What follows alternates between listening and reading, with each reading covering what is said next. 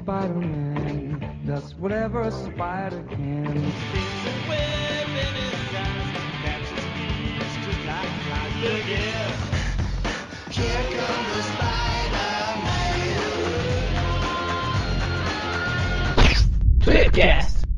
Estamos começando mais um Tweepcast e hoje estamos aqui com a presença do desproporcionalmente musculoso Breno Dallas. Eita, tudo bem, pessoal?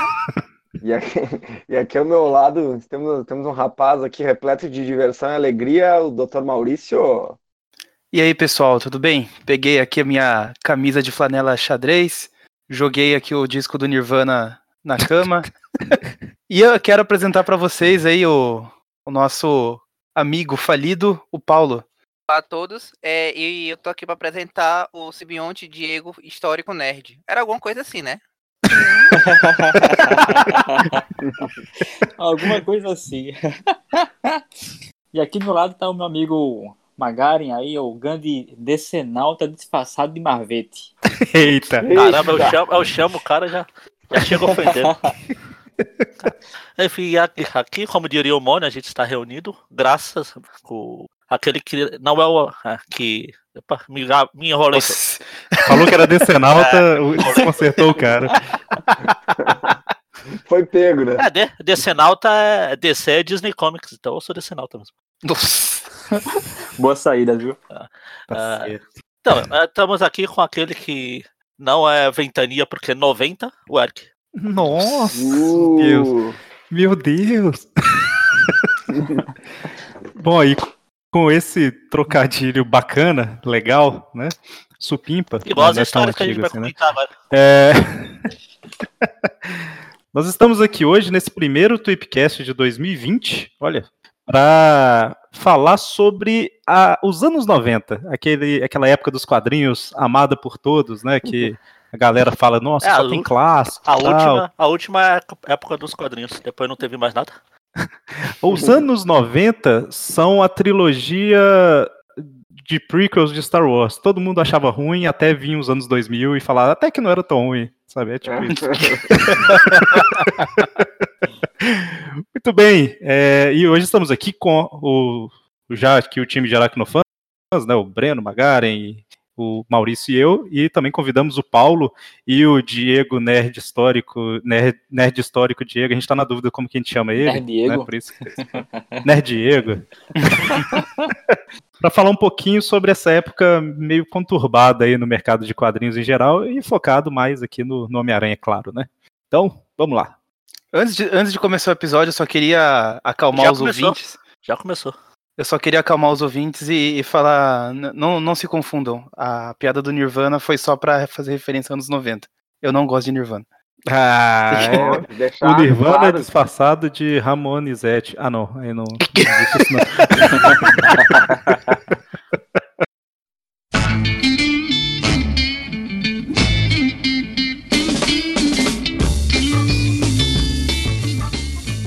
Mas então, anos 90, né? Foi aí. Os anos 80 foi, foram anos de ouro aí nos quadrinhos de super-heróis, né? E vendas em alta pra caramba tal. E a gente chegou nos anos 90 aí, que prometia ser um repeteco, talvez até um, elevando mais ainda os quadrinhos, né? Vendas, em vendas foi maior. Se é, você pegar os números. Sim, sim. Por um tempo, sim. em volume de revista também foi, sei lá, 10 vezes maior, né? Ah, com certeza. Não, mas se você pegar as vendas daquela época, cada edição, cada número de revista desses personagens maiores, tipo Homem-Aranha, o, o, próprio X-Men, que foi quando estourou, vendia, vendia um zilhão. É, então, o, foi, foi exatamente isso, né? Pegando aí o gancho do que você tá falando. No início dos anos 90, é, foi a época ali que ou melhor, nos anos 80 em si, começou aquilo de. Ah, revista no primeira aparição do Super-Homem, primeira aparição do Homem-Aranha virando raridade, começando a valer dinheiro pra caramba tal. E aí nos anos 90, a galera começou a entrar nessa onda do tipo assim, vamos fazer edições históricas do, dos personagens, né? E aí a galera comprava pra caramba, já pensando que o negócio ia valorizar tal. E aí realmente teve um pico de venda gigantesco na primeira metade dos anos 90, né? E depois um absurdo na segunda metade. É, foi, no, foi aí no, no final dos anos 80, começo dos 90, que co- começou esse negócio do, do colecionismo dos quadrinhos, né? Não que tiv- não tivesse antes, tinha uma, era um nicho muito menor. Não, o- o- Uhum. Provavelmente uma galera já colecionava, já se preocupava em, em ter uma coleção de quadrinhos. Mas nos anos 90 isso acabou explodindo, assim, como vocês mencionaram. é, as primeiras aparições de personagem começaram a ser valori- valorizadas e estavam virando raridade. Eu acho que foi né, nessa década também que começou a se popularizar o- os eventos de quadrinhos daí, né? Também na, as Comic Cons. Ah, verdade. E só antes da gente Muitas capas prosseguir, variantes, né? e antes da gente prosseguir, só deixar claro pra gente aqui no Brasil, as histórias que a gente vai comentar mais ou menos aqui é mais ou menos de 94, 95. É, aí, a de, chegar. nove- de 94 até 2002, Ah, 2003 ali, exatamente. né? Isso é o- os anos 90 originais aí, né? Por, por exemplo, a gente começou agora no Tweep View falar das histórias de janeiro de 90, isso, no começo desse ano. A gente começou a falar. É, foi E- até por isso que vocês lá do Classic deram a ideia da gente Ah. fazer esse cast, né, sobre os anos 90, que os, os Tweep View Classic estão entrando nos anos 90 agora. Então, aí quando a gente fala aqui do de onde saiu no Brasil, a gente não, não vou mais falar o Mônio, que o Mônio não virou estrela e foi embora. Ele. A gente fala, é, saiu aqui em 94, não sei o que. Sobre fevereiro de 94, a história de 90. É, exatamente. E eu ia falar alguma coisa que eu esqueci completamente que era, claro. Você esqueceu?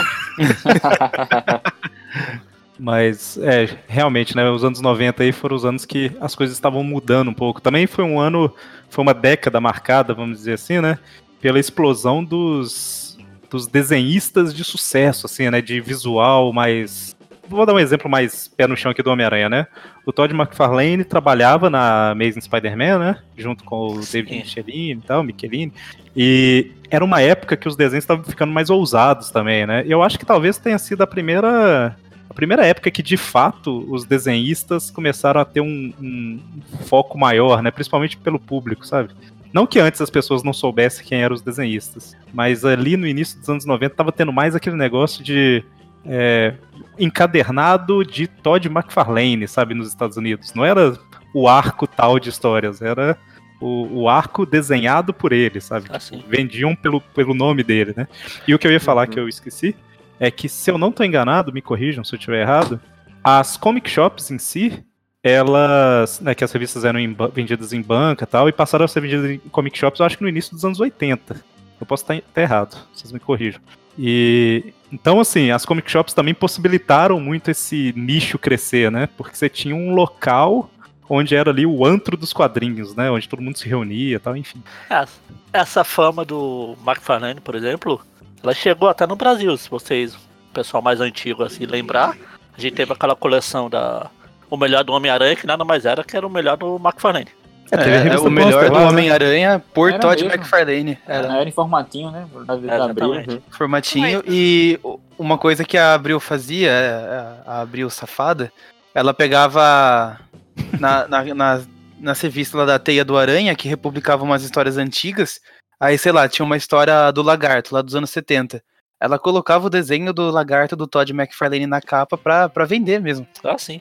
Ah, Mas ela fazia isso na, na principal também. Você, ela vendia lá o Todd McFarlane na capa, você abria só você, mano.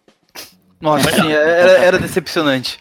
Ah, mas O esse tipo, gostava. esse tipo, esse tipo de, de encadernadinho eu considerava, pra mim, que comecei a colecionar bem nessa época, foi, foi oportunidade, assim, de conhecer o Todd McFarlane e principalmente as histórias aí, né, final dos 80 ali, né, que saiu no, no Melhor do Homem-Aranha, que foi...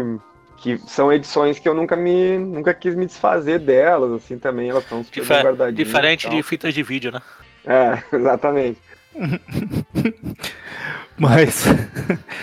é, então, assim, já que a gente tá falando muito de quadrinhos, Todd McFarlane, e, e a gente não citou aqui, mas teve também nessa época o Eric Larsen e outros desenhistas aí que. Rob Liefeld. Exato. O, Apesar mestre, que. o rei. O mestre, né? Mestre. Um mestre, o rei, o ícone. Gente boníssima. Ô, ele. é o, o, o Mike Deodato que o diga no, naquela entrevista que a gente fez com ele. Pois é. Mas, o... então assim, vamos falar um pouquinho sobre os quadrinhos dessa época, né? Acho que a gente pode começar aí por essa, essa área dos anos 90, que é a principal também aqui que a gente vai comentar, né? Que são falar um pouquinho sobre algumas histórias, sobre o que, que saiu e tal. E eu acho que a gente já pode até destacar aqui, né? Que em 1990 em si, existe sempre uma, uma discussão aí no, no Classic se os anos 90 é de 90 a 99 ou de 91 a 2000, né? Teve um negócio assim. Ah, Mas o Everton resolveu isso de uma maneira bem fácil. É. A década de 90, você pega que nem os historiadores contam aí que é de 91 91. até 2000, É. mas os anos 90 é de 90 a 99. Pronto, resolvi. E- então vamos fechar. Vamos fechar aqui de 90 a 2000, então, que agrada todo mundo. Mas em 1990, especificamente, o. O Brasil Todd perdeu McFar- pra Argentina.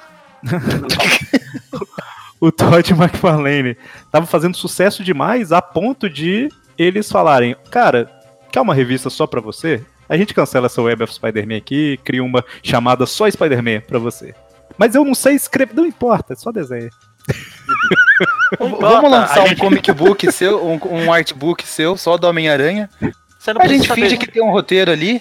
A gente começa. A gente começa aqui. Não precisa saber escrever. No futuro vai, vai ser uma constante. Então, vamos começar. Mas a gente Olha, tá então falando quer dizer de. que o, o Todd McFarlane, além de inspirar desenhistas, inspirou roteiristas tipo Dan Slott?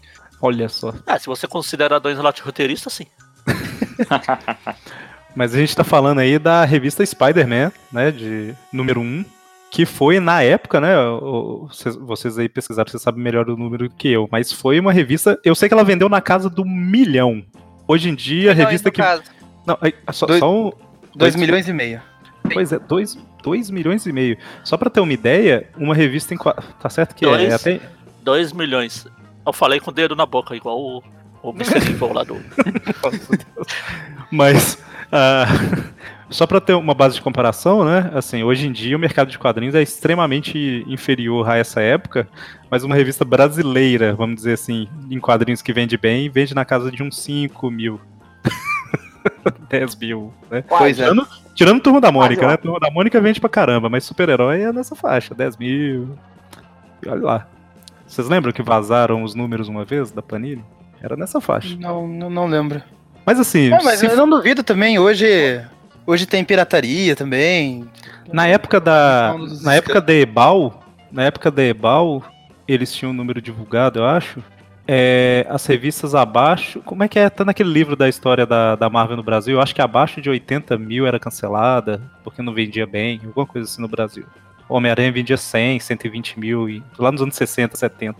A gente tá falando de 2 milhões e meio. Ok, que é nos Estados Unidos, é outro mercado, claro, mas são 2 milhões e meio. muita É, mas coisa. tem aquele. O cheat também que eles usaram, que era a capa variante, né? Era uma revista número 1 um com o Todd McFarlane com cinco capas variantes. Cinco? É, tia- que, cinco? Que fracos. Fala aí, Eric. De qual dessas? que você- De qual que você quer que eu fale? O Eric monta os posts lá dos views. Nossa, que Às vezes tem olhando 72.395 capas. Tem muita mesmo. A, a Amazing Spider-Man 666 só não te- teve 666 capas. Eu Tava acho que olhando foi isso a- mesmo. a- Ou uma lista das pouca, não mais vendidas.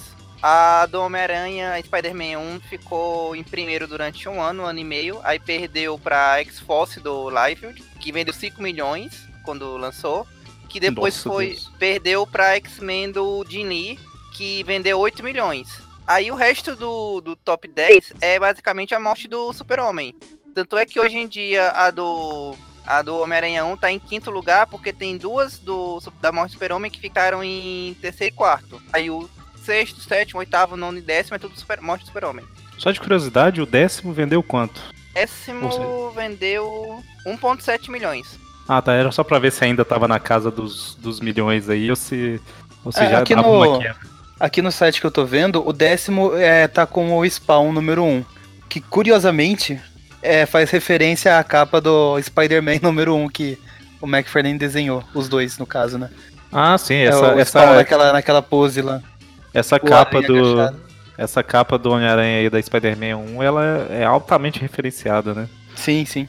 Mas foi isso mesmo das capas que vocês falaram. Saiu a revista normal, saiu a revista com a capa meio platinada, saiu a revista com a capa dourada, saiu a revista ensacada num plástico especial, saiu a revista. Saiu de tudo quanto é jeito. E aí a galera tava naquele negócio, né? Caramba, número um, esse negócio vai valer milhões no futuro. E É. aí começou a comprar. né? Claro que vai, né? Como Claro não, que né? Vai valer milhões, né? Na época, eu, eu, se eu tivesse dinheiro na época, certamente eu teria ido na Comic Shop e comprado uma de cada. Mas enfim. É, e a Tormento, né? É aquela história que é bacana, assim, roteiro primoroso e tal. E... Cheia de reviravoltas e. Inesperado. A única- Nossa, A única tormenta que presta é no Chaves, da, da tormenta se avizinha. Isso me fez lembrar daquela vez, Magaren, que eu postei no grupo aquele, aquelas cenas de Chaves como se fossem histórias do Homem-Aranha. Ah, Aí a Tormento era aquela que o Chaves tava caçando lagartixa, tava ele com a lagartixa na mão. eu achei que Tormento tinha saído mais vezes no Brasil, eu tô olhando aqui.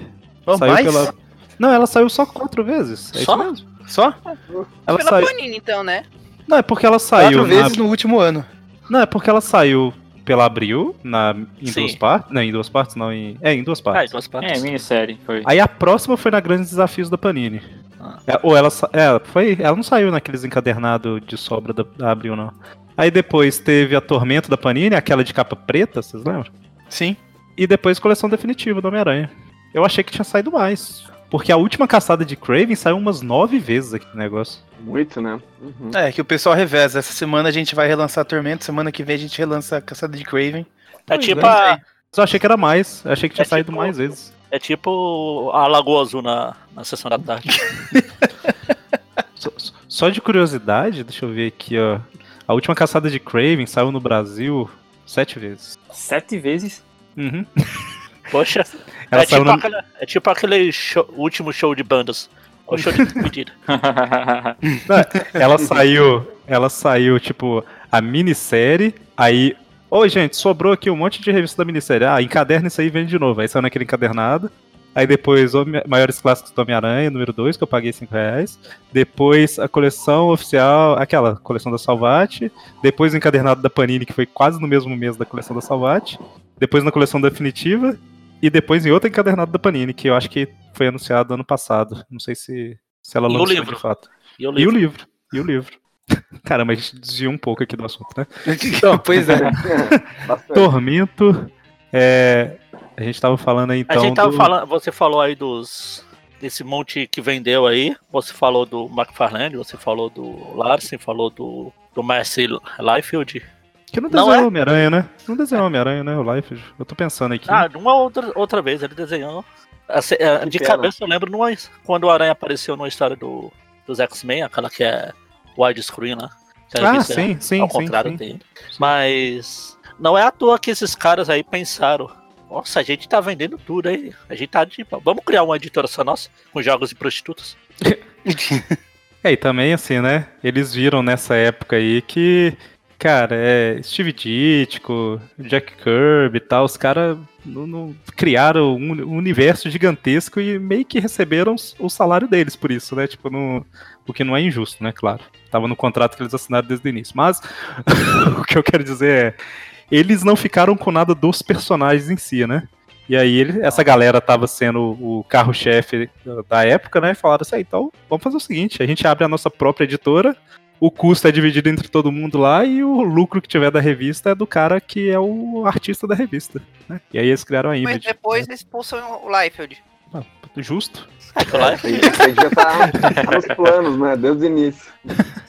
Não era pra ele ter ouvido a conversa, entendeu?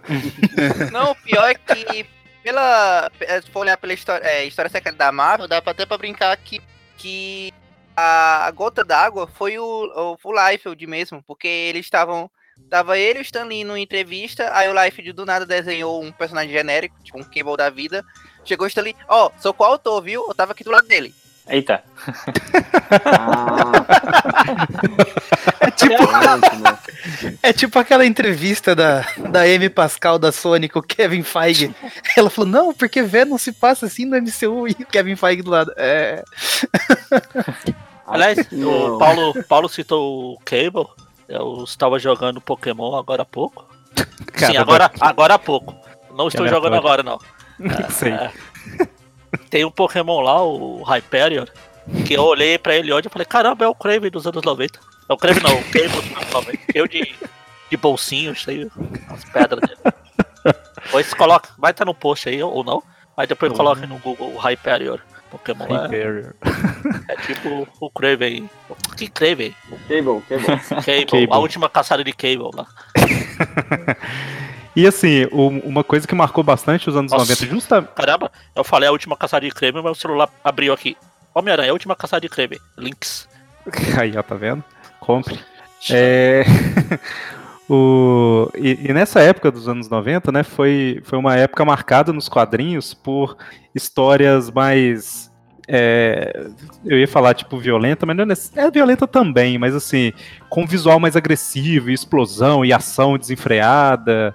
É, isso era, tipo, a marca dos anos 90. Não só na- nas histórias, né? Você pega pra assistir, sei lá. falar um filme bacana aqui, Alien 4 né, por exemplo, é tipo assim, ah, esquece os outros filmes aí, é ação, tiro tal, vamos fazer o Alien comer a cabeça do cara e o cara dar uma piscadinha depois, eu não lembro, é, uma cena tipo assim, né? Não, Cara, isso aí é um, um bom é exemplo pra Anaconda. você. Um Esse é, esse é pra Anaconda, é verdade. Você ouvinte que não viveu essa época, se você quiser um bom exemplo do que era mais ou menos, assiste Transformers.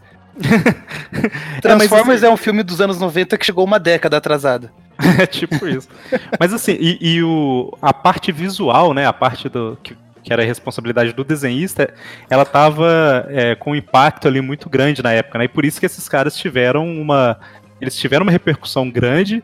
A empresa vendo isso acabou incentivando mais isso, então acabava dando mais suporte, entre aspas, aos desenhistas, né? E mais atenção aos desenhistas e tal.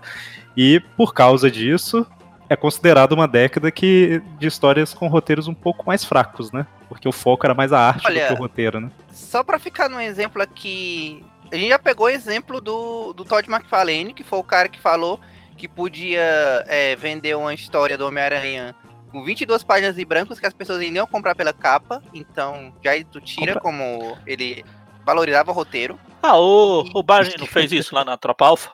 Ah, foi mesmo. Foi. Uma pássaro de E neve. o, Ah, e o. E tem a história de como o. Agora esqueci aqui, qual é o nome daquele roteirista? Ficou mó tempão. Ah, é. Scott Lobdell. o Scott Lobdell. A história de como Scott Lobdell conseguiu seu emprego. Simplesmente o.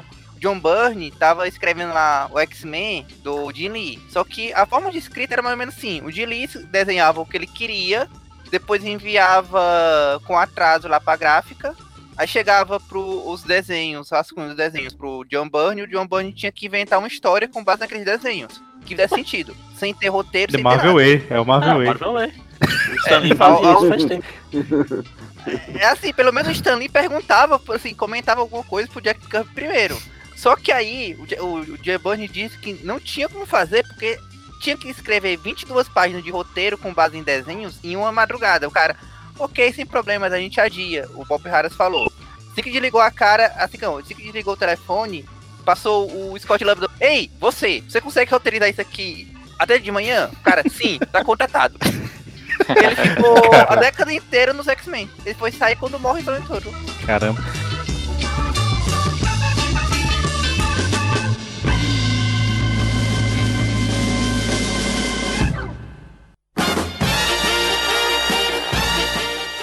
Mas enfim, era uma época que ela foi marcada aí por roteiros questionáveis, né? Por, é, bom, arte muito legal, revistas com muita ação e menos roteiro, né? E Não, jaquetinhas, falou não se esqueça em dos heróis das jaquetinhas. Revista com ação. Né? Era tudo arma, ponchete. Eu lembro que, tipo, tem um gibi que era Capitão América, acho que 191, 190, que a capa era o Thor. Ah, tá, sim, é. Com um trabuco, assim, uma metralhadora. Tipo, pra que, que o Thor tem que usar metralhadora, velho? A ira do, a ira do trovão. Outro era o É Hulk, o Hulk com uma metralhadora também. Cara, É tipo, o To- é tipo o Sonic usar carro. Pra quê? Cara, é Vingança do Sexteto Sinistro. É, você pega pra ler, você fala assim, ó que legal, ação, ação, ação, ação, ação. Aí chega no final você fala, Qual que era a história? Ação, ação, ação, ação, ação. O que, que aconteceu, né? Então, tipo assim, ação, ação, ação. Caramba, o Homem-Aranha tá parecendo um robô. Ação, ação, Isso ação. que eu ia Gog, falar, eu tava- Explosão, ação, é cabo. Eu tava pegando a imagem aqui justamente pra mandar no chat e falar isso, cara. Não tem nada mais anos 90 no Homem-Aranha do que esse visual dele na Vingança do Sexteto Sinistro. É, essa, Que- essa revista. Arranjaram uma desculpa né? pra deixar ele com um, braço de metal, um, um negocinho no olho lá, e, é isso. A vingança nunca é E colocaram esse uniforme no jogo do PS4. Mas, Cara, é- ah, mas daí é, não foi só o Eric Larsen, não. Também tem aquela aquela armadura de prata do, do Homem-Aranha Ah, que botaram na web of Spider-Man 100, Assim. que é, ela entrou pra tudo quanto é, é- é registro histórico do Homem-Aranha e skin diferente, como a Mark I do, de armadura aranha, de- do Iron Spider. E se tu for olhar a revista, ela é inútil. Ela é completamente inútil. Ele usa ela por duas páginas e, e diz: preciso de agilidade. Aí quebra ela. É, dá, uma, dá uma de Shiryu. Bom, vocês comentaram agora, Atos de Vingança tem Homem-Aranha cósmico, né? Com poder cósmico. Cara, é mesmo. Mas é, também foi a década de carnificina total, né? Uh, Que é tipo assim, vamos. Olha, temos. Eu sei que não foi essa a ordem, né? Mas fizemos aqui um videogame beat'em up, né? E se a gente tentasse converter ele numa história em quadrinhos, né? Tipo, Ah, foi, a, foi a época do simbionte, não precisa falar mais nada. Quer dizer, é a época até hoje. Tem que- mas tem que olhar assim, tipo, esse o editor chegou assim, olha, eu consegui fazer uma história que caberia em, sei lá, três partes, se estender por 14 edições. Aí chegou o outro e disse, me aguarde. Aí criou a saga do clone. Cara, tem o. tem o. Por isso não é só nos anos 90. Tem o, o cara aí que eu e o Paulo adoramos aí. O, eu não vou falar o nome, senão eu vou dormir. Que é o Bendis. Dormir. Que ele pega um roteiro que dá em uma página, estica em 70 edições e o pessoal fica feliz. Olha, ele escreve muito bem, meu Deus. Aí, mas tem que olhar, mas tem que olhar uma coisa. É, quando, era, quando é que ele era criança? Anos 90. ah, exatamente. é. Mas. É, e também eu falei de carnificina total, mas o próprio carnificina surgiu nos anos 90, né? Sim. Então é. O próprio. O Venom. Não, o Venom foi no final dos anos Não, 80. foi nos 80. Mas. Pra é, mim tá fácil de decorar. Mas. Pra mim tá mas- fácil saber, porque se a gente já falou nos Trip View Classic, é anos 80. Então, mas nos anos 90 o Venom mudou. Ah, né? Nos anos 90 o Venom virou o devorador de cérebro Extreme, que tem capa de revista que você olha e você fala assim, caramba, que boca maluca é essa, cara? Tem, o dente não tá pra frente, o dente tá tipo pra fora, sabe? Pros dois lados ao mesmo tempo, cara. É, Ah, não, mas eu sou obrigado a dizer que eu, eu acho isso legal pra caramba. não, o mas visual do não, aquele peraí, deixa- uso que o Larsen faz, pra mim, é... é- não, não é esse que eu tô falando, não, peraí. eu vou achar a eu, eu acho que eu sei o que você falou. É, era parte do, do julgamento do Venom lá, aquelas coisas. É, não, porque assim, é, é, o que parece tipo um, um monstro com a boca aberta cheia de dente já é exagerado, mas é ok. Mas tem uns que a boca parece que o dente tá quebrado pra fora, sabe? Tipo, o dente tá, tá pra fora Ah, da sim, boca, sim. ele não tá pra frente. É muito horrível. É tipo É. Aquela. odontológico a- agradece. Tipo aquela, não sei se é uma, se é uma, não sei como é que saiu lá fora, mas aqui saiu um enca- encadernadinho Venom especial, que era até um encadernadinho que eu acho que ele teve algum problema na gráfica, porque eu vi o meu e depois que eu vi, depois em sebos, o meu ele tava descarrilhando, todas as folhas saíram e... Normal. Não, mas esse, a- esse aí, cara, todos que eu vi estavam assim, sabe? Eu nunca vi um perfeitinho, sabe? Ele se desmancha. Igual as histórias dos anos 90. Mas foi a década aí que o Venom começou a ter. é, é, o Venom tinha um, um retorno grande aí dos fãs, né? E aí eles falaram: caramba, vamos usar ele mais, mas É, vamos colocar de, de anti-herói. E aí começou a colocar ele como anti-herói também. E né? o, o Carnificina, ele, quando surgiu, ele tava bem com essa proposta de ser, entre aspas, o Coringa do Homem-Aranha. Que era só pra ser aquele vilão louco que mata por matar e acabou. Ah, sabe, inclusive tu falou isso, tem aquela. Tem aquela. aquele crossover do Batman com o Homem-Aranha que tem o Carnificina e o. O Coringa. E o Coringa, O Coringa, né? é pelo Mark Bugley até. Inclusive até uma coisa que não sei se estava anotado, que os anos 90 tem o Marvel vs DC, né? Que é. Foi um evento muito. muito louco assim, na, na época, quando chegou na banca, eu vi isso, eu pensei, caramba, como assim, né? E depois eu li, li na revista Herói, né? Lembra da revista Herói, né? Daí lá, lá eles explicaram mais ou menos, né, que lá nos Estados Unidos teve esse lance de do pessoal mandar cartinha para fazer votação. Então, obviamente, os personagens mais populares acabaram ganhando as, as batalhas ali, né? Tipo o Wolverine ganhar do Lobo. Exatamente.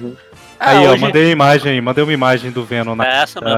da Uncanny Origins, que saiu na Origem dos Super-Heróis Ah, Marvel. sim, sim. Cara, que, que coisa maluca. Mas. Ah, ô, vocês falam do Wolverine Ai, cara, ganhando que o horrível. Lobo. Aí pelo menos você é desculpa dos, dos votos. E Cara, uma coisa tipo, sei lá, o Capitão Universo perder pra um personagem aleatório. E o, o Pantera Negra dá um É. mata-leão no, no surfista surfista prateado. prateado. Caramba, cara. que bacana. Mas enfim, o que mais que a gente tem nos anos 90 aí de, dessas histórias mais, mais absurdas, assim, né? Não vamos entrar ainda na saga do clone, nem nada não, mas. Do Aranha, É, tem, tem o- os pais do Peter, né? O Maurício até colocou aqui. Maurício, que é fã, hein? Pois é.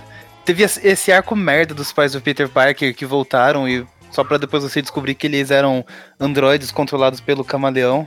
E, mano, ninguém gosta desse arco, tipo, chato pra caramba. Aí o, o Mark Webb chega Era- em 2012 e fala isso que eu ia "Hum, falar. o que será que eu posso tirar de bom disso aqui? Maria. Esquece esse que eu posso negócio, falar velho. Esse, esse arco Mas- tem um fã no mundo inteiro, que é o Mark Webb. Esse, esse, esse arco aí é, é muito culpa do editorial. O que foi que aconteceu? É simplesmente o cara, o editor chegou pro Michelin e disse: Ah, faz aí que os pais do Peter voltaram. Beleza, mas eles são o quê? Eles são verdadeiros são.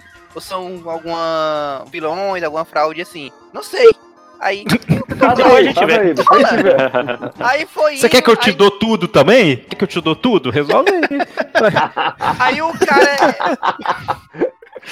Aí. Por isso que ele ficou enrolando, botou seis meses daquele. A vingança do, do- dos, a- é, dos robôs, é, robôs aranhas, como é que chama? Esmaga-aranha. Esmaga-aranha. Ficou enrolando, enrolando, enrolando, porque chama assim, sei lá, a cada trimestre. E aí? Eles são o quê? Sei lá. E aí? Eles são o quê? Sei lá. Aí botou a disciplina total no meio, botou isso, botou Cara, eu aquilo. espero muito que, que o diálogo tenha sido assim mesmo. Eu não duvido. Quando eu já tava assim pensando em saga do clone, aí o cara, beleza, e os pais do Peter? Ah, é mesmo, né? Foi que eles eram fraude. É mesmo? Ah, é, tem. É, os anos 90 também foram marcados por ser um ano que, meu Deus, temos que fazer histórias mais maduras e pra gente ser maduro é ter muita explosão e morte, né? Então. Foi- uma época aí que, que o- os heróis começaram a ficar mais, tipo assim, mais, mais violento e, e o Homem-Aranha vira e fala: Eu não serei mais Peter Parker, a partir de agora serei somente Homem-Aranha. É, teve isso também nessa época. Sim, foi por, por causa do É, porque o. Exato, é. Porque a ideia dele ser só Peter Parker e não ser mais Homem-Aranha já tava muito batida, né? Então, o- os anos 90 aí foi marcado, né, por essa. E, e só pra não perder a oportunidade, a única coisa boa que teve até hoje envolvendo os pais do Peter Parker numa HQ foi o momento que ele joga um míssil no carro Ah, lá tá. pra matar a pessoa. Achei Foi- que você ia falar que foi Trouble. Não, não, não, não. Deus me livre. É, porque a história dos pais serem, na verdade, eles são ex-agentes que o Caveira Vermelha, não sei o que, é, é uma bosta também, né? Você parar pra pensar. Ah, mas é Stan Lee, mas é muito ruim, cara. Nossa Deus. Não, não, eu, eu fui bem claro que a única coisa boa foi o Aranha jogando míssil no carro. Exato, a primeira morte oficial que o Homem-Aranha causou Escrita intencionalmente. pelo, escrita pelo Stan Lee. É Exato. canônico. Não é descaracterização. Então, é, a gente tá comentando aqui, né? Mas assim, a gente já fez um Tweepcast há muito tempo atrás sobre Todd McFarlane, a gente já fez sobre Carnificina Total, né? A gente já fez um sobre o Venom também. Sim. É, e também outra grande história que teve nos anos 90, né? Que ocupou aí é, 20% dos anos 90 foi a saga do clone, né? Que a gente já tem um monte de coisa também. É, exato. um a gente, na, dossiê época, completo no site. Na época a gente postou. A gente fez dois Tweepcasts no mesmo mês, né? E teve matéria sobre a da, do universo Ultimate, teve Tweep View daquele remake, entre aspas, dos anos 2000. Então, vou colocar no post aí o link do dossiê que a gente fez na época, né? Mas é interessante a gente falar por alto aqui dela um pouquinho, né? Com certeza. Mas basicamente foi. Pode falar. É, eu, nunca tive coragem de, de reler ela, assim, né? Acho que o Magaren até fez isso, né? Não sei se vocês fizeram, porque eu li na época e foi. Basicamente, eu comecei a colecionar mesmo, porque eu até comprava umas edições avulsas, mas comecei, comecei a colecionar, tipo, alguns meses antes de. Eu co- comecei pela 162, assim, acho que a saga do clone começa 170 e alguma coisa, lo- logo depois, assim. E eu, eu lembro de comentar somente com um amigo meu que, que dividia isso comigo e, eh, né, de, de colecionar e tal, né? E a gente tinha muita vontade que a saga do clone terminasse, né? Só que eu lembro que quando terminou, como, como todas as pessoas do mundo, né? Só que eu lembro que quando terminou, pouquinho depois eu achei que perdeu um pouquinho a graça do, do Aranha e eu acabei desistindo da coleção. Fiquei vários anos sem comprar.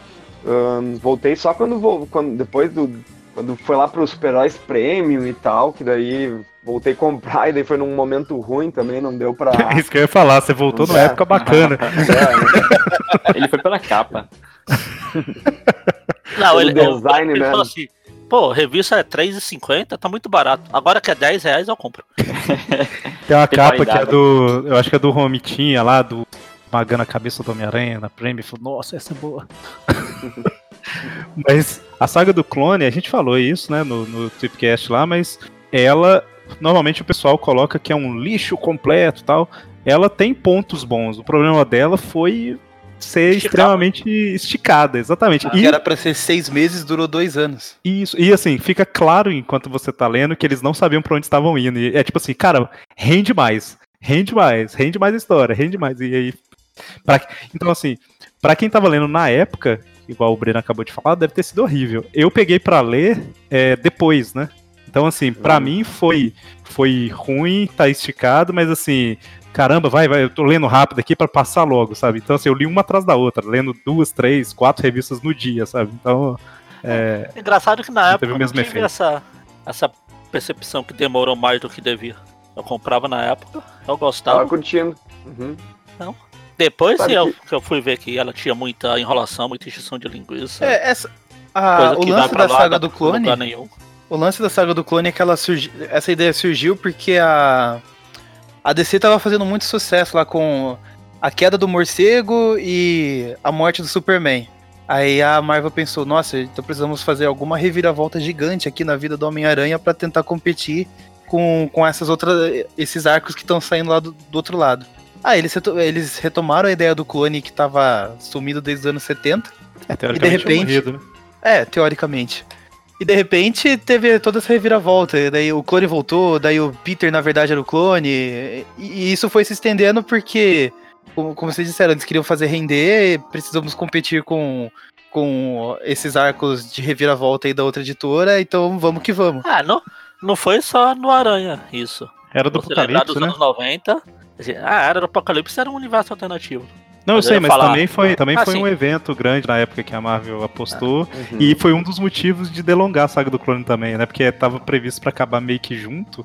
E aí falou assim: não, cara, rende mais um pouquinho aí que esse- esses meses agora tá acabando a era do Apocalipse. Aí foi Ah. mais uma das. Não, ia falar que... até o massacre, eu acho, não foi? É, então, não, massa... é, Massacre foi um pouco depois. Uhum. Não, É, foi durante, o foi durante que... Foi Foi durante. durante. Ah. Foi Era o durante que eu lembro né, que massacre. o Peter e o Ben estão até agora indo lá pro Central Park pra brigar. Mas o que eu ia falar é que, por exemplo, foi nos anos 90 também que teve. Saiu. Foi um tal de destruir personagem. O, Ah, O sim, de matar, né? ah, o e- Wolverine perdeu o Adamante, o, o Reed Richard morreu. o- nos Vingadores teve aquela coisa que abriu, como a gente falou, uma mãe pulou. Foi a história lá do jovem Tony Stark lá. Não, não estou falando do Homem-Aranha do MCU. O, o Homem de Ferro vilão, que eles tiveram que trazer o É o The Crossing. jovem. É esse aí, o Crossing. É engraçado Foi- que. abriu, pulou tudo. E também tem a Vespa, né? Ela ficou meio que mutante, com as anteninhas também, anos 90. É, sim, sim. É, foi essa parte que abriu, pulou tudo. É, pulou.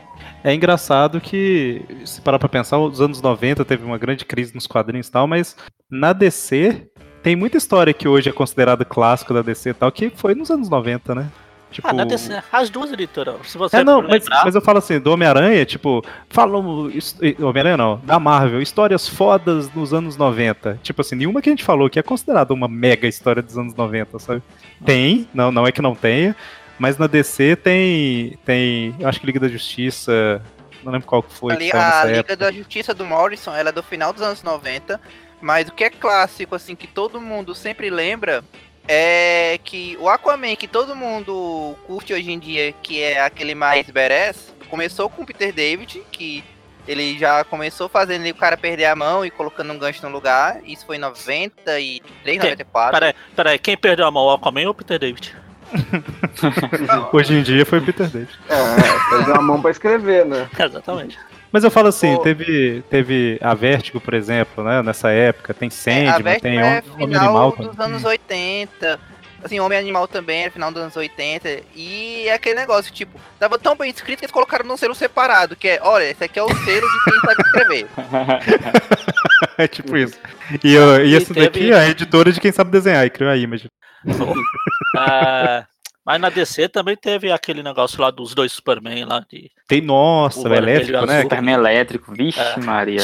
Então, mas eu acho que isso é justamente, assim, a gente vai comentar melhor isso um pouco mais pra frente, mas assim, os anos 90 começaram com vendas muito altas e foi uma bolha que estourou, né? E aí depois virou uma busca de, tipo, precisamos de reviravolta e coisas marcantes e tal pra vender, né?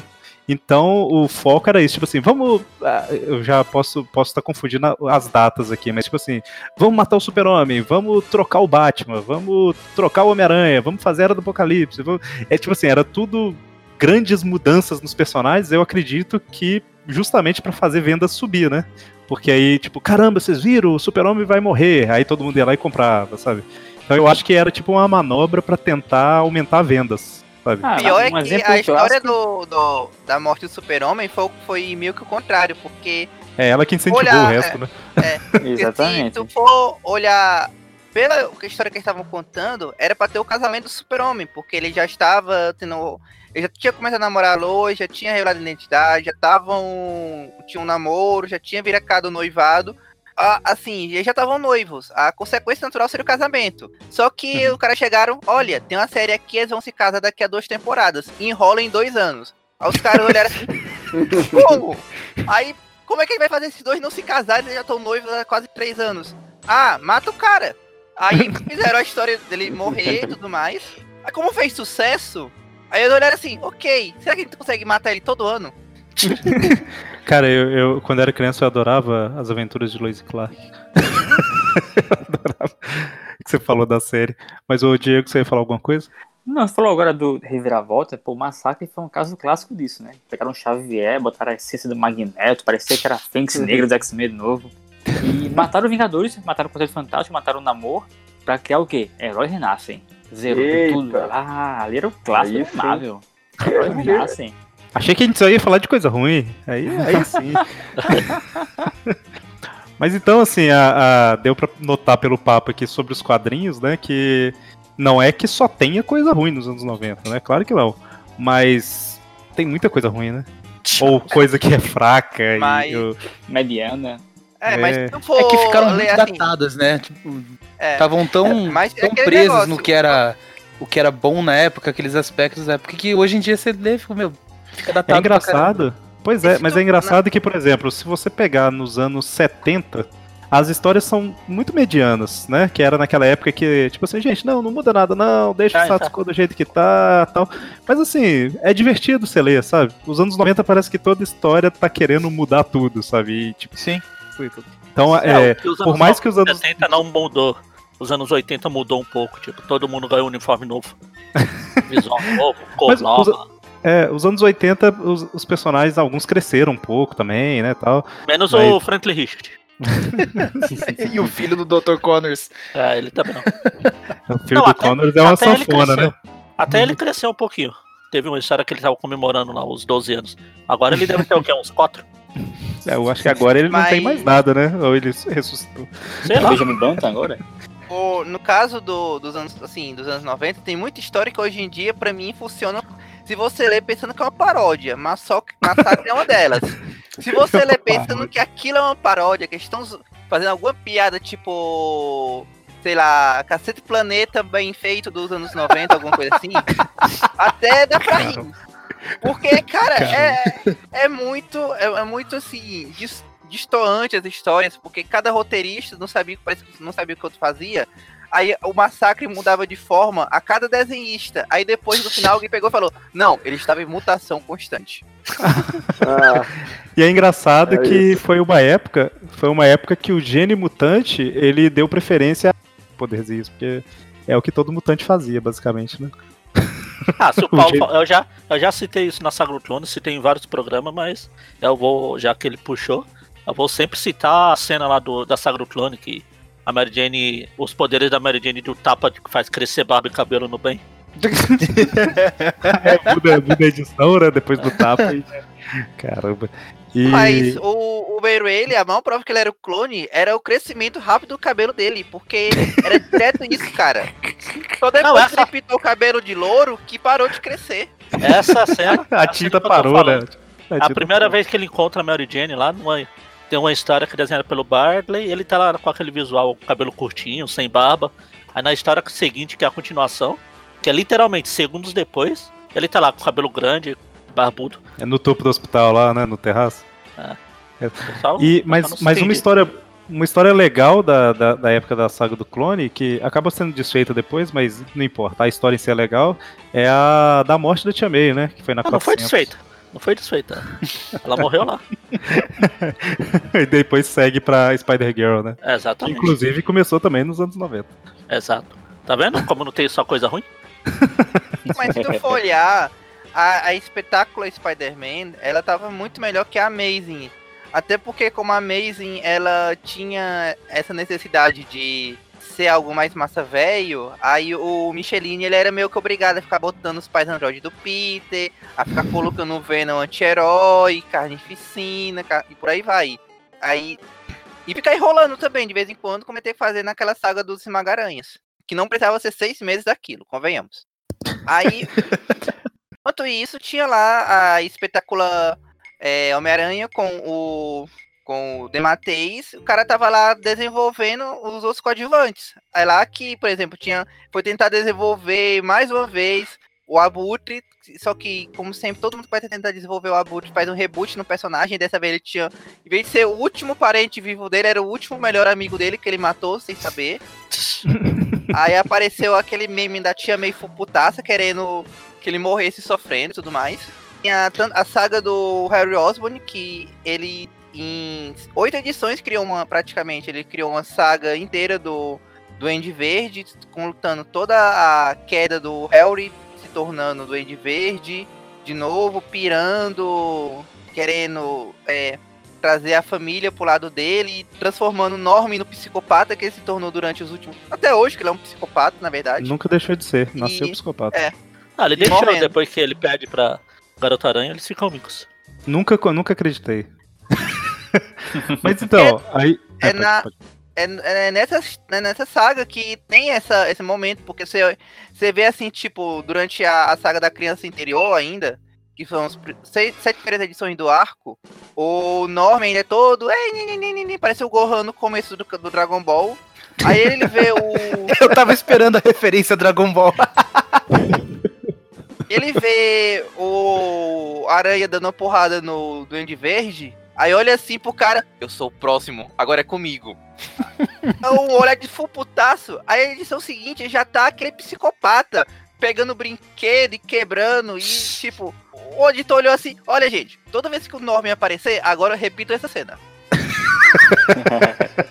Era isso mesmo, cara. Porque até a criança era violenta, né? Nos anos 90.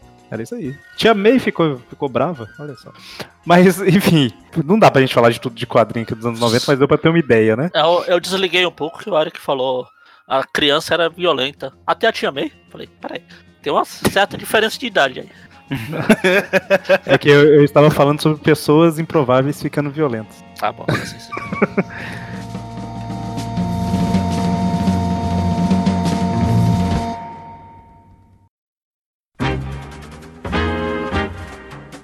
Mas então, além dos quadrinhos, né, nos anos 90 a gente teve também aí, a gente pode comentar um pouco sobre é, a TV nos anos 80, né? A gente teve a série Opa. animada, que é. Pra, por que anos 80? Eu falei 80? 90. Ah. Mas a gente também pode fazer um programa desse dos anos 80 depois. E dos Aí 70, vai ser e dos qualidade. 60. E Porque, como eu dos sempre dois. falo, os e dos anos 2000. 80, todos os personagens estavam em fase boa. Até o Quarteto Fantástico. Até o Thor. Aqui, você já percebeu que a gente pode fazer um programa dos anos 60, 70, 80, né? 2000 e dos anos 2010, que já são dois anos, já são dois, duas décadas diferentes, os anos 2000 e os anos Ixi, 2010. Maria. Esses, dois aí, esses dois últimos aí, nós é muita gente.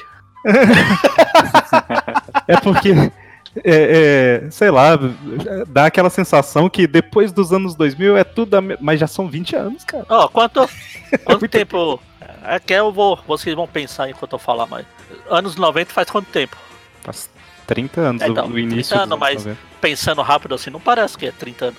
Parece que é, É. outro dia. É, pra mim parece que os anos 2000 é outro dia, porque como eu nasci em 89, Ah. então pra mim o 90 mais- tá... tá, tá Mais uma tragédia que teve nos anos 90, o Eric É, 89. Foi Não, 89. mas o- se desenvolveu. o roteiro foi feito em- nos anos 90. Você quer dizer então que eu sou só um, um rostinho bonito, mas sem roteiro por trás? É isso? É, de- se você considerar os desenhos do Liefeld em um rostinho o Life é foda. Então, na verdade, eu sou só uma pessoa altamente musculosa, sem roteiro. e sem pé. Uma pessoa altamente Ah. musculosa, sem pé Então não, Muito é, dente. então não é gordura, é músculo, né? e muito dente. É, não é gordura. Aí, aí, então o Maurício sim é o cria dos anos 90. Exato, é. Mas Aquele então, ótimo ano de 94. mas, ah, e teve também o Homem-Aranha em 2099, nos anos 90, né? Que começou muito bem, e depois... Não, a gente tá falando dos anos 1990, não 2090. Mas ele começou em, em 93, eu acho, por aí. É, 93 e prestou até lá em 94, mais ou menos. Mas é interessante, né? Porque assim, foi o primeiro universo alternativo da Marvel. Ultimate veio depois pra substituir, mas assim, o universo mesmo Ah, sim, que sim. durou muito Não, tempo foi foi. não. Foi, foi Teve não? o novo Teve algum que universo durou. em, Teve o novo universo em Ah, sim, 1986, que durou 32 meses, uma coisa assim. Ah, né? É, mas era lembrava outros desse. personagens, Mas- né? Era outros personagens. Depois o Hickman, que era mega fanboy, era, sei lá, um dos três mega fanboys que compraram aquelas revistas, pegou e trouxe eles pro Novos Vingadores. Trouxe. Caramba. Mas então, aí na TV a gente teve, a gente acabou de fazer um tweepcast disso em novembro do ano passado, mas teve o desenho do Homem-Aranha dos anos 90, né? Que é considerado por muitos aí como o melhor desenho já lançado do personagem e tal. Que já foi desmentido no nosso Tweepcast. Desmentido, né? O seu gosto pessoal foi desmentido por nós, né? tá certo. Como, como alguém se atreve aí contra? Mas é, teve o desenho dos anos 90. Teve também o Homem-Aranha Ação Sem Limites, que a gente chama de. Nossa, isso é horrível, velho. A gente chama de diversão e alegria, né? E eu chequei hoje na Wikipédia e ainda está Ainda lá, tá. Homem-Aranha e Ação Sem Limites, também conhecido como diversão e alegria. Então, algum ouvinte nosso editou lá e tá lá até hoje. é ruim. É que ninguém se importa com o desenho pra ir. É. Pra entrar na página e, opa, tá errado isso aqui. A gente fez tweet view dos episódios, né? A gente comentou um por um dos 13. Ai, ai. O Magari Eu, desistiu eu, no final. eu morri no meio. É, você desistiu no final, você. Ah, não vale a pena. Apesar que o Ação Sem Limites teve o, melhor, o final mais coerente com a série. O Molo chegando, matando todo mundo. Não, uma, uma chuva de merda. É, os simbiontes ativam uma máquina que joga um monte de pedaço de simbionte marrom no céu. Que não parece simbionte chovendo, sabe? É, cara, o pior é que eu não sei, essa- essas, esses desenhos do Aranha, eles sempre têm uma tendência de terminar mal pra caramba. Porque o, o- esse desenho, o desenho do Homem-Aranha clássico dos anos 90 termina com Vamos Buscar a Mary Jane, até hoje. Aí tem esse daí do Diversão e Alegria que termina chuva de merda. Tem aquele do 3D do Bendis que termina todo mundo depressivo, o cara desistiu de ser Homem-Aranha e ficou por isso mesmo. Aí termina Ah, o é esse espetacular Homem-Aranha, termina o Peter levando o chifre da Gwen, como sempre, e o Norman indo embora todo feliz. Caramba, cara. Sem referências a histórias anteriores. Ah, é, vamos colocar então que o Incríveis Amigos terminou bem, porque não tinha sequência, então foi só mais um episódio. e na, na TV barra, barra cinema, né, nessa época também, tava tendo aquele possível filme, né, do Homem-Aranha que ia sair pelo James Cameron tal. O filme bizarro que ia sair do James Cameron. Acabou, acabou no... DiCaprio, né? Leonardo DiCaprio tava cotado pro papel de Peter Parker. A E a Kate Winslet Smith. podia ser a. Vamos, podia botar a Kate Winslet pra ser a, a Mary Jane, né? E aí eles podiam. tempo, A história sabe? podia passar num barco, né? Tipo.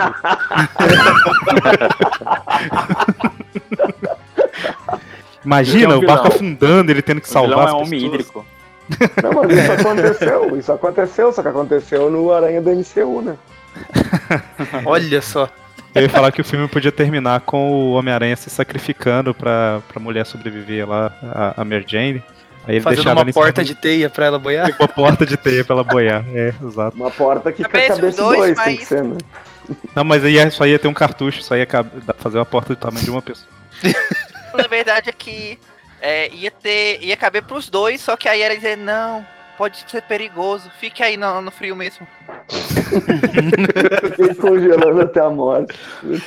Ou seria um filmaço, hein? Pena que nunca saiu. Mas seria um filmaço. Mas. Aí teria o Dr. Octopus, que seria interpretado pelo Arnold Schwarzenegger. Caramba. É, uma das. Imagina o Arnold Schwarzenegger como vilão de algum super-herói. Seria um absurdo. Ah, Cara, não, não. imagina oito braços mecânicos do tamanho do braço do Schwarzenegger. Não tem como enfrentar. É, Acho que se, se citando- Schwar- Olha, Olha, tem um- ia ter uma vantagem, cara. Ninguém, ninguém ia reclamar desse cara tendo, eh, levando porrada no X1 contra um cara super forte. É verdade, mas eu acho que se o Schwarzenegger Ah, fosse eu- vilão de algum super-herói aí, o super-herói ia estar numa fria. Vou só comentar. aqui. Não, eu ia Ah, falar não. que dá pra incluir esse vilão do Schwarzenegger no filme lá do Homem-Aranha no barco lá. Faz o barco. Foi o vilão que derrubou o barco. É, derrubou, afundou o barco. Ah, Ele quebrou o barco no meio, né? não, pelo menos se fosse o Schwarzenegger, ele tá acostumado com braço mecânico, né? Eu ia falar do. Eu ia citar Pokémon de novo. Se fosse o Dr. Octopus, seria basicamente uma Champ. Quatro braços gigantes mus- musculoso. É verdade, é É. verdade. Schwarzenegger interpretando Pikachu não ia dar, né? Então, Caramba, Electro, Pikachu. Caramba. Ah, se o Ryan Reynolds conseguiu fazer. Mas enfim, ó, era mais um projeto de filme do Homem-Aranha que estavam tentando fazer desde a década de 80, tanto que saiu aquelas capas diferentes lá na- nas revistas que a gente comentou. E aí chegou nos anos 90, o James Cameron tava lá, recebeu o projeto, ele tava tentando fazer, e todo mundo assim, não, agora vai, agora vai. Nossa, o Leonardo DiCaprio foi chamado pro papel. Meu Deus, vai ter, olha, a série animada que tá saindo é continuação do filme.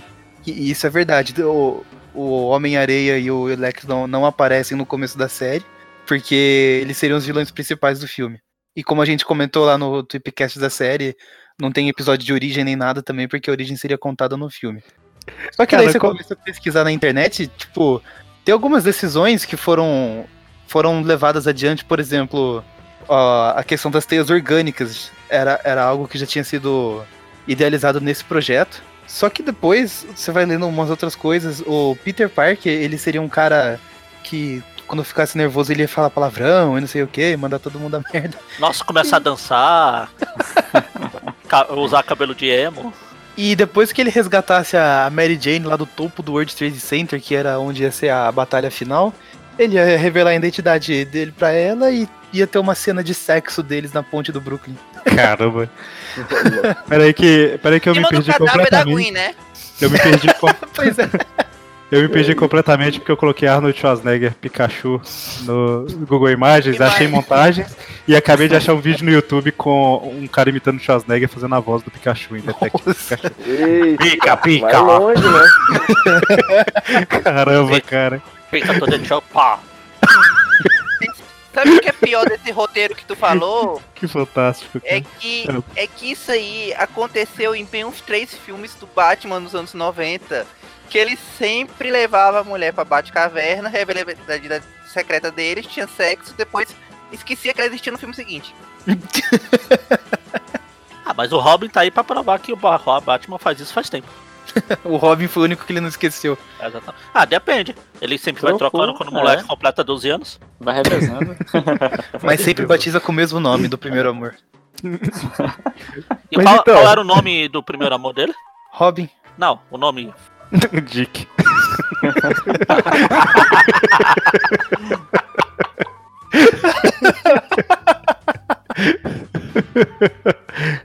tá certo, tá tudo certo. Mas então, e esse, esse filme, né, do James Cameron, ele já meio que era resultado da Marvel começando a olhar essa questão do- dos filmes. Eu não sei se já era.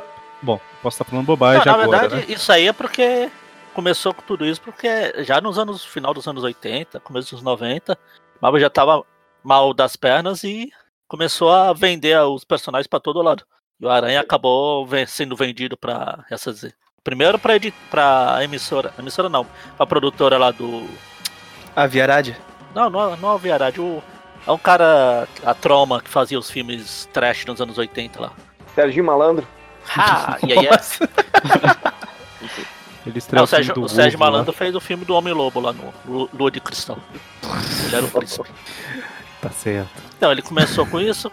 Aí teve essas do, da época que o Maurício falou aí das capas, que tinha até aquele cara, o, tem até umas capas, imagens dele com como o Peter. Teve até, tem até um trailer. Vem aí É. o filme do Homem-Aranha, não sei o que, Chegou a sair trailer mesmo. né, da trama. Tanto que eu, eu cheguei a postar uma vez lá no, na página, falando que o filme do Cyborg lá do, do Van Damme só aconteceu porque o filme do Homem-Aranha não ia mais acontecer. O, o do Homem-Aranha é do He-Man 2. Aí o cara foi lá e em um fim de semana escreveu o filme do Cyborg e ia reaproveitar os cenários. Mas e tivemos também nos anos 90 alguns jogos, né, do Homem-Aranha e tal. E a gente tem o próprio Maximum Car Carnage, a gente tem o Separação Anchieta, né? Sim. É... Separation Anxiety, The, the, the Little Foes. Little Fools. Temos Spider-Man vs The Kingpin, né? Temos vários jogos aí lá. Kingpin, acho que é dos anos 80. Acho que é dos 80. 90, É, 90, 90. não? Acho que é 90. 90. Esse que Ele eu saiu depois. trilogia que saiu pra, pra Game depois. Boy, que era o Amazing Spider-Man, o Amazing Spider-Man 2 e o Amazing Spider-Man 3 Invasion of the Spider Slayers. Olha aí, Paulo. Ah, Deve durar uns seis meses esse jogo. E o, o... É, e tem um jogo pro Super Nintendo que só saiu no Japão. Acho que Ah, é esse Lethal verdade. Foes aí que o Breno falou. Você chutava rato, Ah, e- dava soco em Não, inseto. esse não, isso aí é Lethal o rei do crime. Esse Little Foes eu gostava que ele era todo baseado nas artes do Mark Bugley. Sim, só saiu no Japão. Hum, É que eu tenho, tô com a data dos jogos aqui, só vou falar quais são, só pra gente ter. pra gente relembrar, mas. Que a gente também já fez um Tripcast. A gente fez um Tripcast de tudo. A gente tá, re- a gente tá re- recalchutando as histórias, juntando tudo em programação. Vários links no post. Exatamente. Então a, a lista do- dos jogos que saiu na, nessa década foi em 1990, The Amazing Spider-Man, The Amazing Spider-Man, o primeiro dessa trilogia do Game Boy que eu mencionei, e o Spider-Man vs The Kingpin. Em 91 teve o The Punisher, The Ultimate Payback, que ele aparece no, Ah. no jogo lá. E teve o Spider-Man The Video Game. Em 92 tem o Amazing Spider-Man Ah, 2. isso é legal. É, pena que não continuaram a trilogia, né? Exatamente. Quiseram colocar os pais do Peter no jogo.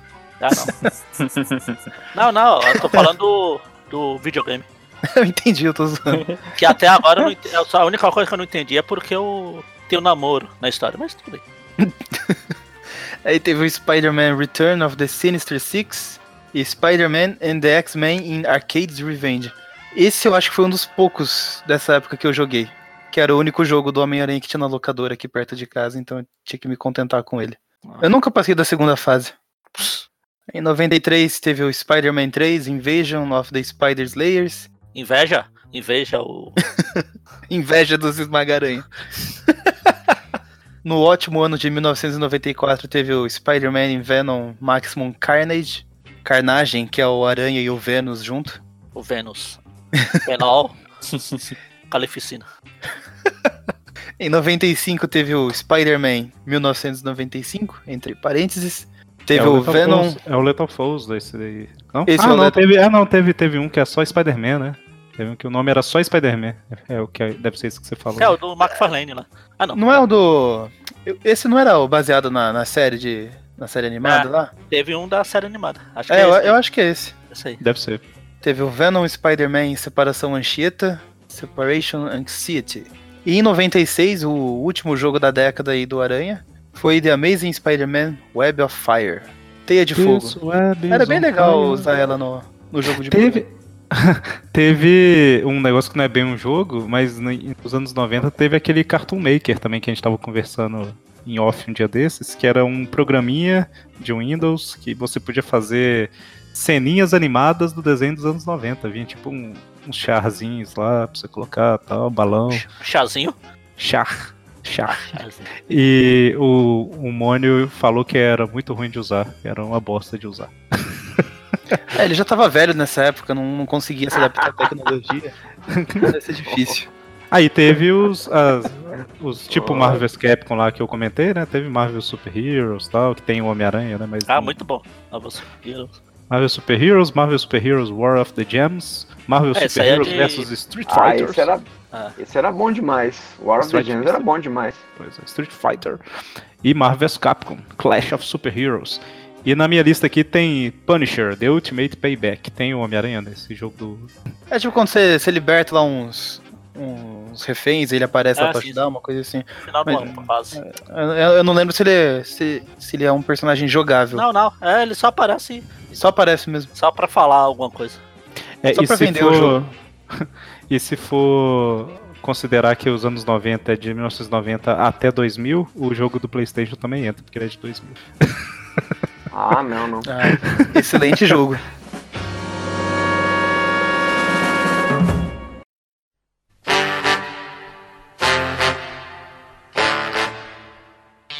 A gente comentou um pouco aqui ao longo do programa sobre crise dos anos 90, não sei o que, tal, bolha, não sei o que. Mas basicamente, né, é, o que aconteceu ali nos anos 90, na Marvel em específico, né, foi quando entrou aquele Ron Perlman, eu acho que era o cara que era tipo o dono da Marvel na época. Ron Perlman não é o Hellboy? Não sei. Eu acho que é também. Eu também. Olha só. Porra, Perlman Mas ele foi o cara que. Ele meio que comprou a Marvel ali no final dos anos 80, era 89, por aí.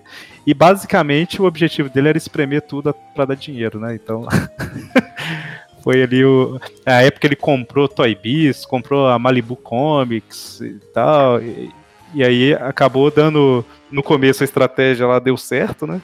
E aí depois, esse mercado de especulação, não só em Marvel, né? Mas o mercado de especulação de vamos comprar que vai ficar raro, vamos comprar que vai ficar raro, uma hora o pessoal percebeu que, uai, não tá valendo mais nada porque tá todo mundo comprando, e aí a bolha estourou, né? E aí por causa disso o mercado entrou numa crise violenta, empresa pequena de quadrinhos foram fechando uma atrás da outra porque não vendia mais. A DC conseguiu ficar mais ou menos firme porque ela era do time da Warner, né? Ainda é, na verdade. Mas ela tinha ali uma empresa grande por trás dela que ajudou a segurar, né? Mas a Marvel, ela praticamente foi à falência, né? Ela chegou a decretar Não, ela falência. foi pra falência. Sim, É, ela declarou falência. E, E o que sal- isso aí refletiu na revista do Homem-Aranha também. Que ah, os roteiristas colocaram a crise do Clarim Diário era uma referência direta à crise da Marvel. A cena das demissões que teve na época da saga do clone foi as demissões que aconteceram a rodo em 96 lá. Ô, louco. Pois é, a falência foi justamente em 96 que declarou a falência. E quem salvou a empresa foram os ex- executivos da Taibiz, o Ike Perlmutter e o Avi Arad. que hoje em dia muita gente reclama. Ou você Mas- morre herói ou vive o suficiente pra ser vilão. Mas o que uma das coisas que ajudou a salvar a Marvel foi justamente a venda dos direitos, dos direitos dos personagens para filme, né? O Blade, o Homem-Aranha, X-Men. Então isso aí que foi a aposta deles e, e foi o que realmente salvou, né? E claro, né, É. ela vendeu personagens que de sucesso, né? Vendeu Homem-Aranha, É, vendeu assim os direitos. Os Vingadores só começaram porque a Marvel só tinha esses personagens que na época era tipo série B, assim. Não eram É os porque- medalhões.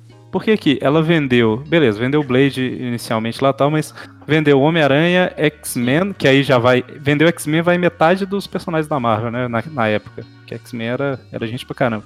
Metade? Vendeu Quarteto Fantástico, Motoqueiro Fantasma, Hulk, né? Eu acho que Demolidor. Demolidor. O Namor tá com a Marvel? Eu acho que o Namor tá com Tá, a era, era Universal também. Com... É. Eu acho que não, amor tá com a Universal. É, ainda tá. Ainda tá. Ah, Então, dizer, acho que tá voltando agora. É, o que que sobrou foram os personagens que não era grandes coisas na época, né? Que é Capitão América, É. Homem de Ferro, É. Thor, que hoje em dia são. É, a Marvel vai lá e consegue criar todo um império com eles na, na década É. seguinte. Pois é, pois é. Então. Mas é, é, é legal você, você parar pra pensar assim, né? co- Como que é, as coisas acontecem e depois vira o que vira, né? Porque ela tava em crise, declarou falência e vendeu direito de personagem. Foi lá X-Men, Homem-Aranha no começo ali dos anos 2000. É, se hoje existe o MCU foi porque o caminho foi todo pavimentado por esses filmes. Não que não tivesse Sim, filme de herói sim. de sucesso E o, antes, né? não, esqueça, não esqueça de Howard e o Pato. Howard o Pato. Foi, foi antes, Howard foi Mas, antes. mas Howard o Pato foi a razão pela qual a Disney comprou o, a Lucasfilmes, cara, pra poder garantir o Howard na batalha final do Endgame. Exatamente. Foi isso mesmo. Ah, e outra coisa que contribuiu para essa crise também foi que eh, os, os medalhões lá desenhistas, e foi em que ano que eles fundaram a Image? Foi em 92, 93, não sei. Eles meio que. Foi em 92. Saíram todo mundo da Marvel, né? Tipo assim, o que vendia na Marvel na época era a arte do Todd McFarlane, eh, Jim Lee, não sei o quê. E os caras foram embora, né? É engraçado falar que a Image não tinha roteiro na época, porque hoje em dia ela é- tem um, entre aspas, um diferencial aí de ter umas histórias mais complexas e tal, né? Mas na época era só tiro, porrada e bomba. Descaracterizaram a De Image. demônios. E dragões. Savage Dragon. Mas. Mas foi isso, né? Afetou, na verdade, todas as, as, as empresas da época, as pequenas, como eu falei, foram fechando. Eu tô vendo aqui que eu abri um site aqui falando sobre isso, falando que em poucos anos o número de vendas caiu em 70%. Caramba. Pois é, tô vendendo na casa dos milhões, aí cai Isso aí é pra... o surgimento 300 da internet, né? Querendo ou não. É, tem uma é coisa também relação. que. é, você falou isso aí me lembrou de uma coisa também, que assim, anos 60, 70 e boa parte dos anos 80, quadrinhos era a principal forma de, de lazer de crianças e tal, que não fosse brincadeira na rua e tal, né? Uhum. É, sei lá, na- tem- tinha de- desenho de manhã na televisão e só. E a partir dos anos 90 começou a ter muitas outras opções também, né? Videogame, ficou bem Videogame, mais né? popular. É, no final dos anos 90, igual você falou, já tem internet, a- a- apesar de não, não ser igual é hoje, né? Era Uhum. Bem mais limitado, mas assim, começou a ter muita concorrência também, né? TV a cabo começou a ficar mais popular também, apesar de ainda era caro, mas não era o absurdo. De, eu nem sei se existia TV a cabo da forma que era nos Ah, anos na- 90 antes. Ah, nos anos 90 tem. Não é.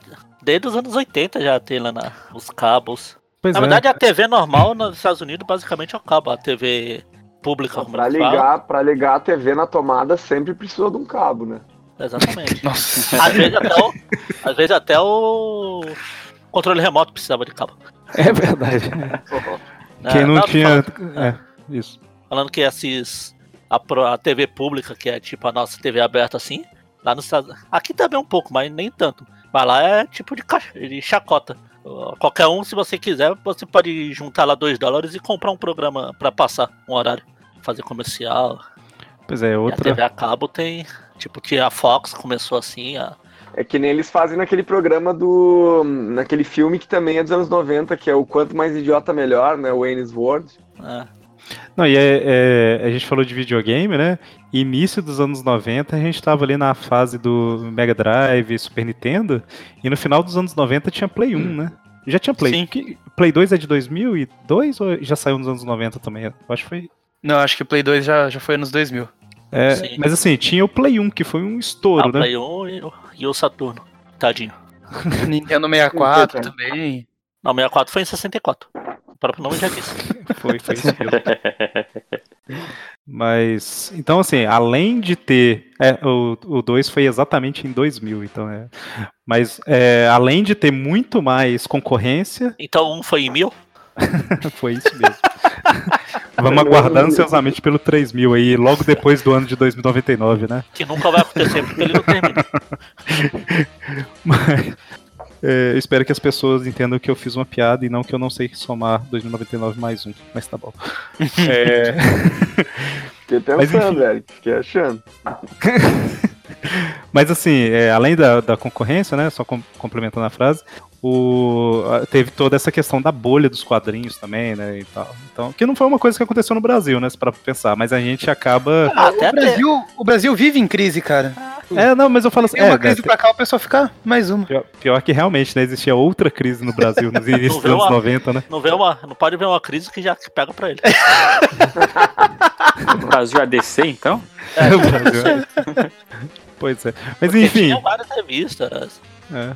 Ah, nos anos 90 mesmo, o- várias revistas sumiram e viraram uma só, tipo Capitão América, Hulk, Super Aventura Marvel, tudo virou a Marvel 97, depois 98, blá blá blá. É, no final dos anos 2000, a gente tinha. Antes, né, a gente tinha várias revistas. E a editora Abril virou basicamente cinco revistas, né? Batman. Super-Homem, Homem-Aranha, X-Men e Grandes Heróis Marvel. Marvel. Isso. Virou isso, basicamente, Ah, sim, nas, nas, As prêmios. nas prêmios. nas prêmios. Que Sim. foi inclusive o motivo de eu ter parado de comprar na época, porque eu comprava só Homem-Aranha e eu não tava nem aí pra quem eram os outros personagens na época, eu só comprava Homem-Aranha. E quando veio a revista de 160 páginas, com, sei lá, 40 páginas do Homem-Aranha e o resto Vingadores, não sei o 40? quê e tal. 40 no mês bom. É, aí eu falei assim, ah, cara, não, pagando 10, pagava 2,50 em cada, 5 reais no mês. Aumentou pra 7 reais no mês, quando era 3,50. Ag- Foi pra 10 reais e não tem Homem-Aranha, aí eu deixei pra lá. Aí Tem quando parou de ter. tem é o, é o, o Howard Mack ainda por cima. É, É, a DC, a DC, Era do Thor, né? a DC que deu sorte na época, né? Porque saiu Terra de Ninguém na, na do Batman e tal. tipo, Mas as do Homem-Aranha era triste, cara. Sim, É, enfim. melancólica. É, como que a gente termina o programa, né? Triste pela. Foi crise na Abril também, né? Editora Abril, né? Ela tava tentando Sim. se salvar de alguma forma. sim. É. Você se deu bem nessa década, era cheio de crise. é exato. Mas Ah, enfim, Ela fez a história Crise Infinita. Tem nada. pois é, Crise Tem Infinita, uma história do Brasil, né? Tipo, Exatamente. Mas aí, como todos já sabemos, a Marvel levantou, sacudiu a poeira, deu a volta por cima, tá aí até hoje. Tá aí publicando aquelas. Como é que fala? Aquelas propagandas. Aquelas quadrinizações dos filmes. Sabe o que é o mais. É o mais. É o mais é, qual que é a palavra? É, Sei lá. Você que ia falar? Como é que eu vou saber? não é curioso, não. É Irônico. irônico. Olha, O mais Maurício irônico-. É um Pois é, cara. O cara é bobeiro. Deve lançar. Se fosse nos anos 90, lançava raio também. E usava, Mas- e usava jaquetinho. E pochete. Com muito bom. mais... e não tinha pé e usava um trabucão. Apesar de lançar raio com a mão. Mas o mais Oh, irônico. Será, será que o Life de desenho é Turma da Mônica? Que eles não, não têm dedos? é, mas o mais irônico é que um dos caras que meio que salvou o ramo de quadrinhos da Marvel no final dos anos 90 foi o Quesada, né? Não, Cara, é, que- ele chegou lá e falou assim: não, se, se for pra alguém enterrar os quadrinhos do Homem-Aranha, que seja eu. Não, mas, Mas eu falo. é porque.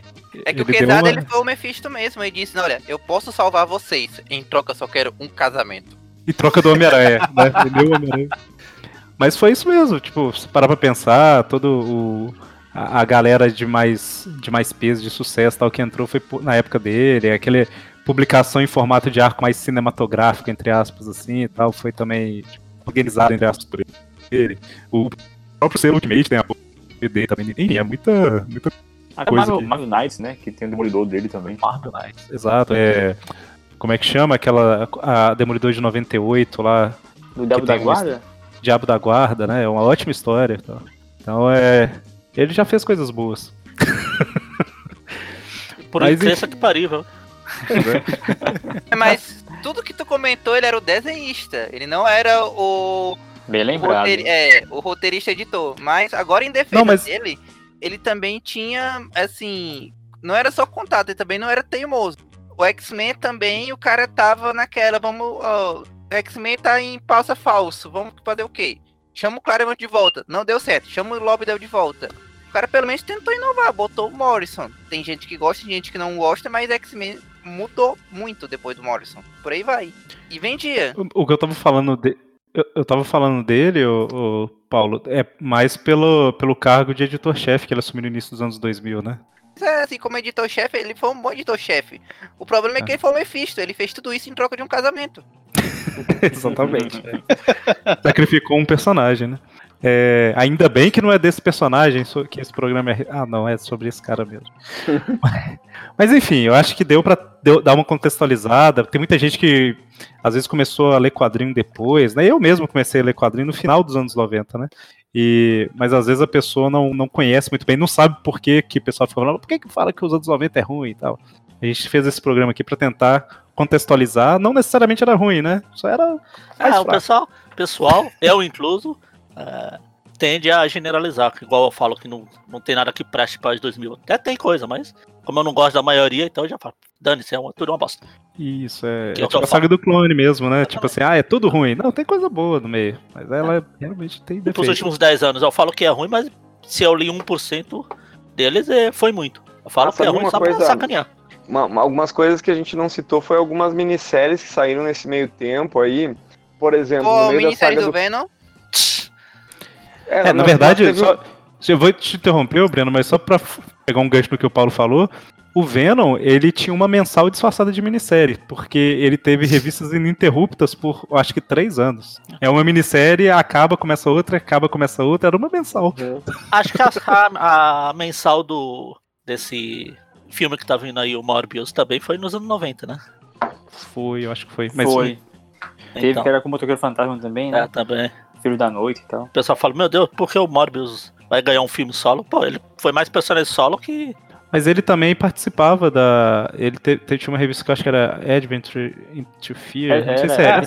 Into- Fear, era, que era do, Ele- era do Homem Coisa, teve. depois foi pra ele. Anos 80, eu É. acho, 70. Então, então espera, Magaren. Se o problema é esse, eu falo, meu Deus do céu, como que o Morbius chegou a ter um título solo?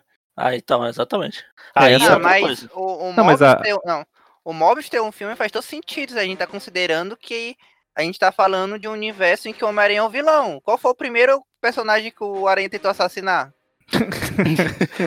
Mas o, o, o Adventure into Fear lá, que a gente comentou, da 20 até. Eu tô olhando aqui até 30. Da 20 mais até ou menos. Picasso.